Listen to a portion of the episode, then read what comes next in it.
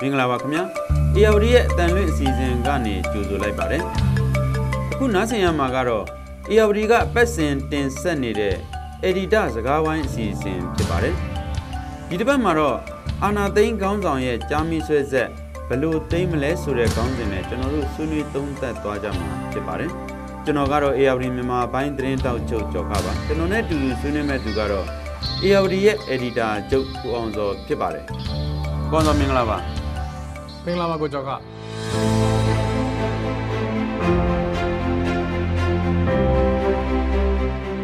စစ်ကောင်းဆောင်ကတိုင်းပြည်အာဏာကိုသိမ်းတာကြားမိဆွဲမိလိုက်တာပဲလို့ကွန်စော်ကဟိုတစ်ခေါက်တုန်းက editorial talk မှာပြောခဲ့ပူပါတယ်ဆိုတော့ဒီစစ်ကောင်းဆောင်အနေနဲ့သမရဖြစ်ဖို့စိတ်ကူးရင်ပြီးတော့အာဏာသိမ်းတာပဲဖြစ်ဖြစ်ဟလာပြည်သူလူထုကနေပြီးတော့မှဒီမိုကရေစီလိုလားတဲ့အတွက်ကြောင့်မဲတွေ NLD ကိုပုံအောပေးလိုက်တဲ့အတွက်ကြောင့်ဟ လာဒီစစ်တပ်ရဲ့အာဏာပါဝါအခန်းကဏ္ဍတွေကြာဆုံးသွားမှစိုးရင်ကြောက်လန့်ပြီးတော့ဟလာအာဏာသိမ်းတာပဲဖြစ်ဖြစ်ဟိုဒီနိုင်ငံရေးသုံးတဲ့သူတချို့ပြောနေတယ်လို့မျိုးဟလာဒီနိုင်ငံတကာခုံရုံးကိုတက်မှစိုးရင်ပြီးတော့ဟလာဒီသိမ်းတာပဲဖြစ်ဖြစ်သူဒီလိုအာဏာသိမ်းလိုက်တဲ့အတွက်ကြောင့်ဟလာအခုဆိုလို့ရှိရင်တိုင်းပြည်ကတော်တော်လေးကိုယိုယွင်းပျက်စီးနေပြီလို့ကျွန်တော်တို့ပြောလို့ရတယ် ကိုပြည်သူတိုင်းသူပြည်သားတွေကိုတော့ပြန်တက်နေရတဲ့စစ်တပ်အခြေအနေကိုတော့ရောက်နေတဲ့လောက်ထိတောင်ဆိုးရွားနေတာကိုကျွန်တော်တို့တွေ့မြင်မှာဖြစ်ပါတယ်ဆိုတော့ခုနပြောသလိုပေါ့ဗျာဒီသူ့ရဲ့အာနာသိမ့်လိုက်တဲ့ကြားမီဆွဲလိုက်တဲ့ဇက်လန်းကြောင့်ဒီလိုဖြစ်တဲ့အဖြစ်ကိုဒီဇက်လန်းကိုဒီသူ့အနေနဲ့ဘယ်လိုပြန်သိမ့်နိုင်မလဲဒါနဲ့ပတ်သက်ပြီးတော့ကောင်းတော့အရင်ဆုံးဆွေးနွေးပေးပါအောင်ဟုတ်ကဲ့ကျွန်တော်တို့အခုဒီဂျာမီဆွဲတဲ့ဇလန်အဆုံးမသက်သေးဘူးဒီနေ့ကြော်ပြီဘယ်လိုအဆုံးသက်မလဲဘယ်သူကအဆုံးသက်ပေးမှာလဲပေါ့ ဆိုတော့အဆုံးသက်ပေးရမယ့်သူကအာနာသိမ့်ခဲ့တဲ့အာနာထိန်းတယ်လို့ပြောခဲ့တဲ့စစ်တပ်အုပ်စုပဲစစ်ကောင်စီပဲလို့သုံးသပ်တဲ့သူတွေလည်းရှိတာတွေ့ရတယ်ပေါ့နော်။ဘာကြောင့်လဲဆိုတော့ तू ကအာနာနဲ့လက်နက်ကိုလက်ရှိစုပ်ကင်ထားတဲ့သူဖြစ်တယ်ဆိုပြီးပြောကြတာပေါ့နော်။ပြန်ကြည့်မယ်ဆိုရင်အာနာသိမ့်တဲ့အချိန်အစားပြီးမြန်မာနိုင်ငံအရင်ကြောက်ခိကိုပြန်ရောက်သွားတယ်လို့ကျွန်တော်တို့သုံးသပ်လို့ရတယ်။အထီးနိုင်ငံတကာမှာလည်းအထီးကျန်နေတဲ့နိုင်ငံဖြစ်ခဲ့တယ်။ဘေးပတ်ဝန်းကျင်နိုင်ငံတွေနဲ့မတူဘဲမြန်မာစစ်တပ်ရဲ့အာဏာသိမ်းမှုကို လူထုရဲ့ထောက်ခံမှုလုံးဝမရှိတာကိုကျွန်တော်တို့တွေ့ရတယ်။အခုထိလည်းမရသေးတာကိုတွေ့ရတယ်။အာဏာသိမ်းဖို့ကိုဘေးကနေမြောက်ပင့်ပေးခဲ့တဲ့ဖွဲ့စည်းတွေနိုင်ငံရေးပါတီတွေအထူးသဖြင့်ကြက်ခိုင်ဖွံ့ဖြိုးရေးပါတီလိုဟာမျိုးတွေလည်းအခုအချိန်မှာတမိုင်းရဲ့တရားခံဖြစ်သွားတာကိုကျွန်တော်တွေ့ရတယ်။ဆိုတော့သူတို့ကိုယ်တိုင်လည်းအခုဒီအကြက်တဲတွေကဘလို့ယုံထွက်မလဲဆိုတော့အကြက်ရိုက်နေတဲ့ကာလတစ်ခုလို့ကျွန်တော်တို့မြင်ရတယ်လို့ဒီစစ်ကောင်စီကလည်းအခုအချိန်မှာကျွန်တော်သုံးသပ်တာကတော့သူတို့အနိုင်မရနိုင်တော့ဘူးဆိုတော့လည်းသူတို့သိသွားပြီလို့ သုံးသပ်လို့ရပါတယ်။ဒါပေမဲ့သူတို့အနိုင်မရနိုင်တော့ဘူးဆိုရင်ဟလာသူတို့တိုက်နေတဲ့ PDF တို့ NUG တို့ရောဒီနေ့နဲ့မနေ့ပြန်နဲ့ရှင်းနေမှာနိုင်ပြီးတော့နေပြီးတော့ဟိုလက်တိလက်မောင်းတန်ပြီးလက်နက်တွေကင်ပြီးဝင်သွားမှလားဆိုတော့လေသူတို့လည်းဝင်သွားနိုင်မှာလားလားမရှိပါဘူးဆိုတော့ဒီတော့ဘာဖြစ်လာမလဲဆိုတော့နောက်လာမဲ့6လလောက်အတွင်းမှာတိုင်းပြည်ရဲ့အခြေအနေဟာစီးပွားရေးအခြေအနေပိုပြီးဆိုးရွားလာမယ်စီးပွားရေးပိုပြီးကြက်တဲဆင်းလာမယ်အခုဒီနေ့ဆိုရင်ပဲကျွန်တော်တို့ကတိုင်းပြည်မှာရှိတဲ့ပညာတတ်တွေရော ချမ်းသာတဲ့သူတွေရောစီးပွားရေးသမားတွေရောအပြင်ထွက်နေကြတာသူတို့ရဲ့ဒနာတွေကိုအပြင်ကိုပို့နေတာအပြင်ကိုရွှေ့နေတာတွေကျွန်တော်တို့တွေ့ရတာပေါ့နော်။တိုင်းပြည်ကတဖြည်းဖြည်းနဲ့ failing state လို့ခေါ်တယ် fail state လို့ခေါ်တဲ့ကြာရှုံးနိုင်ငံတစ်ခုကိုကျွန်တော်တို့တွားနေပြီလို့ကျွန်တော်တို့သုံးသပ်လို့ရပါတယ်။အဲ့တော့ကျွန်တော်ပြောချင်တာအဲ့တော့ထွက်ပေါက်ကဘာလဲဆိုတော့စဉ်းစားမယ့်အချိန်လို့ကျွန်တော်တို့ထင်ပါတယ်ဟုတ်ကဲ့ကွန်ဆိုပြောတော့ထွက်ပေါက်ပေါ့လေထွက်ပေါက်ဆိုတော့အခုဒီစစ်ကောင်းဆောင်ဟာလာပြည်တွင်းမှာရောပြည်ပမှာရောနိုင်ငံရေးအရာ ထွက်ပေါက်ကလုံးဝပိတ်နေတာဖြစ်ပါတယ်ဆိုတော့ဒီထွက်ပေါက်အတွက်ကိုပဲအခုလုံးပန်းနေရတာကြိုးပန်းနေရတာနဲ့တင်အချိန်တွေကအများကြီးကုန်နေတယ်ဒီတိုင်းပြည်ဖွံ့ဖြိုးရေးအတွက်တိုင်းပြည်တိဆောက်ရေးအတွက်ကိုမလုံနိုင်ဘူးပေါ့လေဒီဟိုထွက်ပေါက်ရှာဖို့အတွက်ပဲကြိုးပမ်းနေရတော့ဗောဒီအတွက်လည်းသူတို့လာဒီစစ်တပ်ကိုထောက်ခံတဲ့ဟိုတောက်တိုင်တွေကိုတုံးပြီးတော့လုပ်နေတာတွေ့ပါတယ်ဆိုတော့အဲ့ဒီသူ့ရဲ့ထွက်ပေါက်ကဘာလဲပေါ့ ဒါနဲ့ပတ်သက်ပြီးလည်းသုံးသပ်ပြပါဦးကျွန်တော်ထင်တယ်အဲ့သူ့ရဲ့ဗိုလ်ချုပ်ကြီးမင်းအောင်လှိုင်ရဲ့ထွက်ပေါက်ကိုမပြောခင်မှာ exit strategy ပေါ့ဗျာသူ့ရဲ့ထွက်ပေါက်မဟာဗျူဟာပါလဲလို့မပြောခင်မှာကျွန်တော်တို့ပြန်ပြီးလေ့လာမှာက62 63ကနေပြီးတော့2017အထိဒီနိုင်ငံတော်အာဏာကိုယူခဲ့တဲ့နာဝတ္တနာဖာရဲ့ခေါင်းဆောင်ဖြစ်တာဝန်ယူခဲ့တဲ့ဗိုလ်ချုပ်ကြီးတန်းရွှေပေါ့နော်။ तू ကဒီ ဗိုလ်ချုပ်ကြီးစောမောင်စီက62မှာအာဏာလွှဲပြီးနောက်ပိုင်းအချိန်မှာသူလည်းအကြက်အတဲတွေအများကြီးကြုံခဲ့တာဖြစ်တယ်။ဒါပေမဲ့ तू ကအကြက်အတဲကိုကြုံတဲ့အခါမှာသူ့ရဲ့ exit strategy သူ့ရဲ့ top out ကို तू ကရအောင် ထွက်နိုင်ခဲ့တယ်ပေါ့နော်ထွက်နိုင်ခဲ့တဲ့အခါမှာသွေးထွက်တန်ရုံမရှိအောင်ထွက်နိုင်ခဲ့တာကိုကျွန်တော်တွေ့ရတယ်60နှစ်အာဏာရပြီးနောက်ပိုင်း63မှာအာသူနဲ့သူ့ရဲ့စစ်ဆိုးရသည်ဒီအခြေခံဥပဒေတစ်ခုကိုရေးဆွဲဖို့စတင်ပြီးတော့သူတို့အာစ조사ခဲ့တယ်အဲ့ဒီအချိန်မှာပဲအင်ဒိုနီးရှား အပြင်တခြားနိုင်ငံတွေကိုလှုပ်ပြီးတော့အဲအခြေခံဥပဒေရေးဆွဲရေးကိစ္စတွေကိုသူလေ့လာခဲ့တယ်နောက်ပြီးတော့ true သဖြင့်အင်ဒိုနီးရှားနိုင်ငံ Prefonsi RB လို့ခေါ်တဲ့ dual function လို့ခေါ်တဲ့စစ်တပ်ကနေပြီးတော့နိုင်ငံရေးစီးပွားရေးကိစ္စရပ်တွေမှာမှာဆက်ပြီးတော့နေလို့ရတဲ့အခန့်ကဏ္ဍပါတဲ့အခြေခံဥပဒေပုံစံမျိုးသူတို့လေ့လာခဲ့တယ်မြန်မာပြည်အဲ့ပုံစံပုံစံချဖို့သူတို့စူးစမ်းခဲ့တာကိုကျွန်တော်တို့တွေ့ရတယ်ပေါ့နော်ဆိုတော့ဟိုတစ်ဖက်မှာလည်းအဲ့လိုကာလတွေမှာလည်းဒီနာဝဒနာအဖအနေနဲ့ အတိုက်ခံတွေကိုလုံးဝမျက်နှာသာမပေးခဲ့တာလို့ကျွန်တော်တွေ့ခဲ့ရတာဖြစ်တယ်ဆိုတော့ဒါပေမဲ့2008မှာတော့အဲဒီနဝဒနာဖအနေနဲ့2008အခြေခံဥပဒေကိုအတီးပြုတ်နိုင်အောင်သူတို့စ조사ခဲ့တယ်။ဒါပေမဲ့ထူးခြားတာကဗိုလ်ချုပ်ကြီးတန်းရွှေကဒီ16နှစ်တာကာလလုံးမှာသူကနိုင်ငံတော်အကြီးအကဲအဖြစ်နဲ့ပဲနေခဲ့ပြီးတော့သူ့ရဲ့အခြေခံဥပဒေကိုအခြေခံပြီးသူကတမရအဖြစ်ရောနိုင်ငံတော်အုပ်ချုပ်အဖြစ်နဲ့ရော သူကဆက်ပြီးတော့အာဏာကိုဆက်ပြီးမယူဘဲနေခဲ့တာကိုကျွန်တော်တွေ့ရတယ်။ဒါအပြင်တက်ထဲကသူ့ရဲ့လူတွေကိုကျွန်တော်ပြောချင်တာကအာဗိုလ်ချုပ်ကြီးတိန်းစင်လိုလူမျိုးကိုလူပဲလဲပြီးတော့သမရဖြစ်နဲ့သူထားခဲ့တာမျိုး election ကိုသူသူ့ပုံစံနဲ့သူဖဲချုပ်ခဲ့တာတွေ့ရတယ်ပေါ့နော်ဒါပေမဲ့သူ့ရဲ့ exit strategy လို့ခေါ်တဲ့သူ့ရဲ့ trap out ဒီတွေးတဲ့တိုင်ရုံမရှိဘဲနဲ့နိုင်ငံတကာကလက်ခံနိုင်တဲ့ trap out တခုသူ trap သွားနိုင်ခဲ့တာကိုကျွန်တော်တို့တွေ့ရတယ်ပေါ့အဲ့ဒါကိုကျွန်တော်နံပါတ်1အနေနဲ့ပြောချင်တာဖြစ်ပါတယ်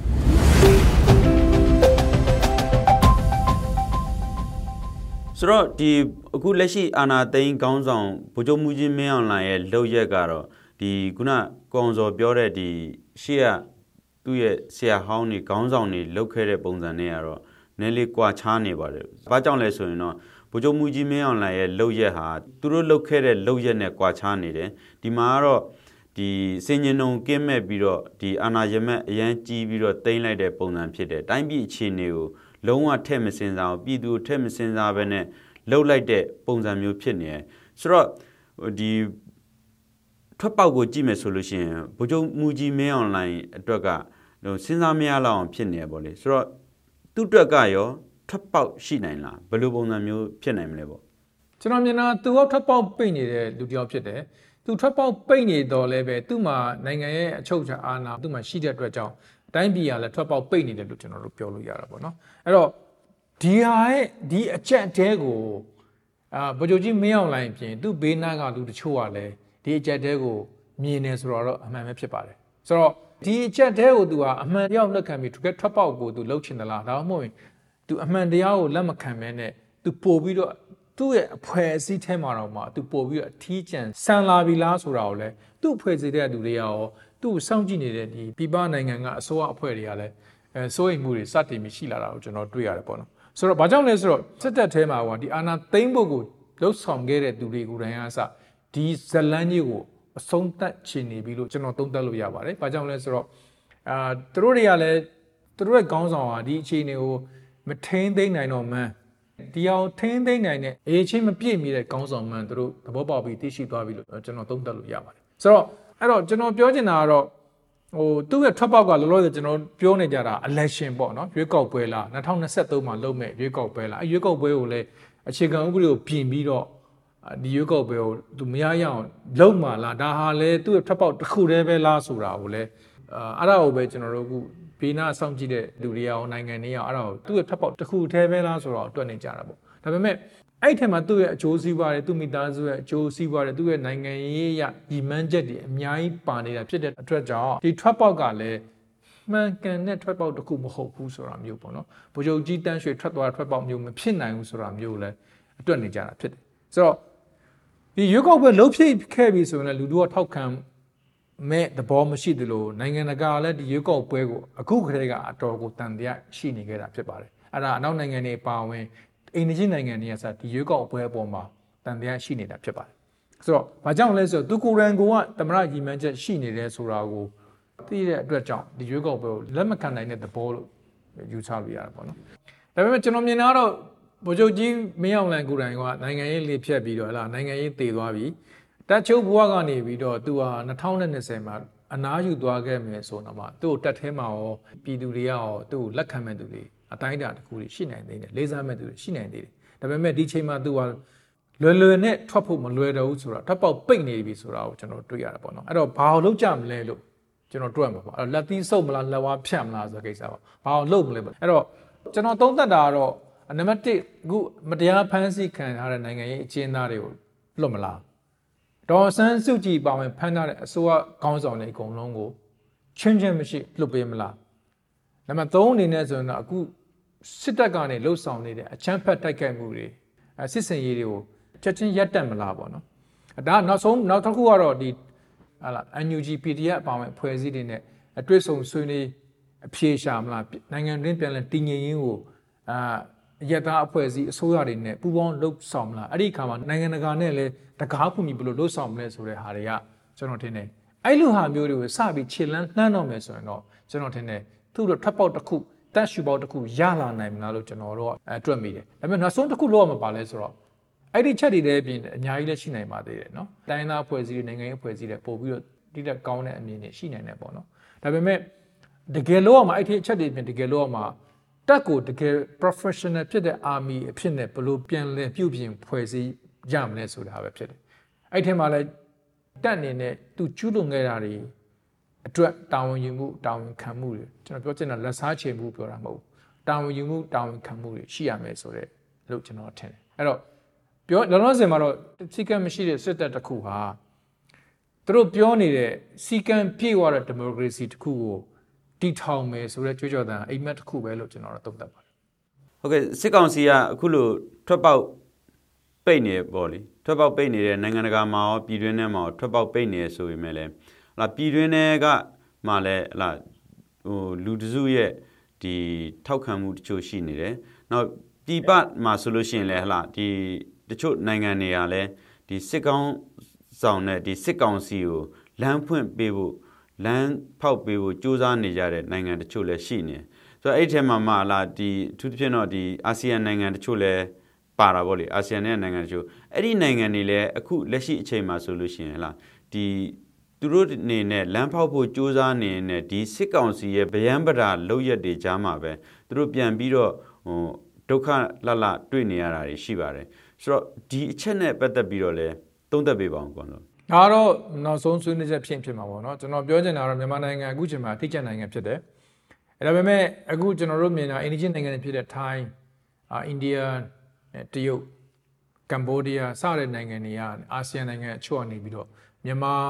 စစ်ကောင်စီကိုဖေးမကူညီခြင်းတဲ့သဘောထားတွေရှိနေတာတွေ့ရတယ်ပေါ့နော်ဒီအထက်မှာဂျပန်လည်းပါတာကိုကျွန်တော်တွေ့ရတယ်ဆိုတော့မကြသေးခင်ကထိုင်းရဲ့ဖြစ်ရပ်ကိုကြည့်မယ်ဆိုရင်မြန်မာစစ်တပ်ရဲ့ အိန္ဒိချင်းမဆန်တဲ့ရန်ကားမှုတွေကိုထိုင်းကနေပြီးတော့ပြန်ပြီးတုံ့ပြန်နေရတာကိုကျွန်တော်တို့တွေ့ရတာအမှန်ပဲလေဆိုတော့ဒီကိစ္စတော့ကျွန်တော်တင်တယ်ကျွန်တော်ထပ်ပြီးတော့အခြေတွင်းဆွေးနွေးရမယ့်ကောင်းစဉ်တစ်ခုလို့ကျွန်တော်တို့ထင်ပါတယ်ဒါပေမဲ့ကျွန်တော်ချုပ်ပြီးပြောချင်တာပါလဲဆိုတော့စစ်ကောင်စီကိုဖေးမဖို့ကြိုးဆိုဖို့အစီးပွားရေးလုပ်ဖို့စ조사နေတဲ့နိုင်ငံတွေတော်မှဗိုလ်ချုပ်ကြီးမင်းအောင်လှိုင်ကအနာဂတ်မရှိဘူးစစ်ကောင်စီကအနာဂတ်မရှိနိုင်ဘူးသူကရှုံးမဲ့မြင်းတကောင်မဲဆိုတာကိုကြိုတွက်ထားတဲ့အတွက်ကြောင့် ကျွန်တော်မြင်တယ်စစ်ကောင်စီနဲ့ဆက်ဆံရေးမှာလည်းအတော်ကိုတတိထားပြီးဆက်ဆံတဲ့ဆက်ဆံရေးတစ်ခုပဲလို့ကျွန်တော်တို့သုံးသပ်တယ်သူ့ကိုပုံအောပြီးလောင်းနေကြတယ်လို့မထင်ဘူးသူကရှုံးမဲ့မြင်းတကောင်တော့အားလုံးတွက်ထားတဲ့အတွက်ကြောင့်ခုနကပြောတဲ့နိုင်ငံတွေကခေါင်းဆောင်တွေကလည်းအစိုးရတွေကလည်းသူ့တတိထားပြီးဆက်ဆံနေတယ်လို့ပဲကျွန်တော်တို့မြင်ပါတယ်ဟုတ်ကဲ့ကွန်ဆိုကျေးဇူးတင်ပါတယ်ကျေးဇူးပဲကိုကျော်က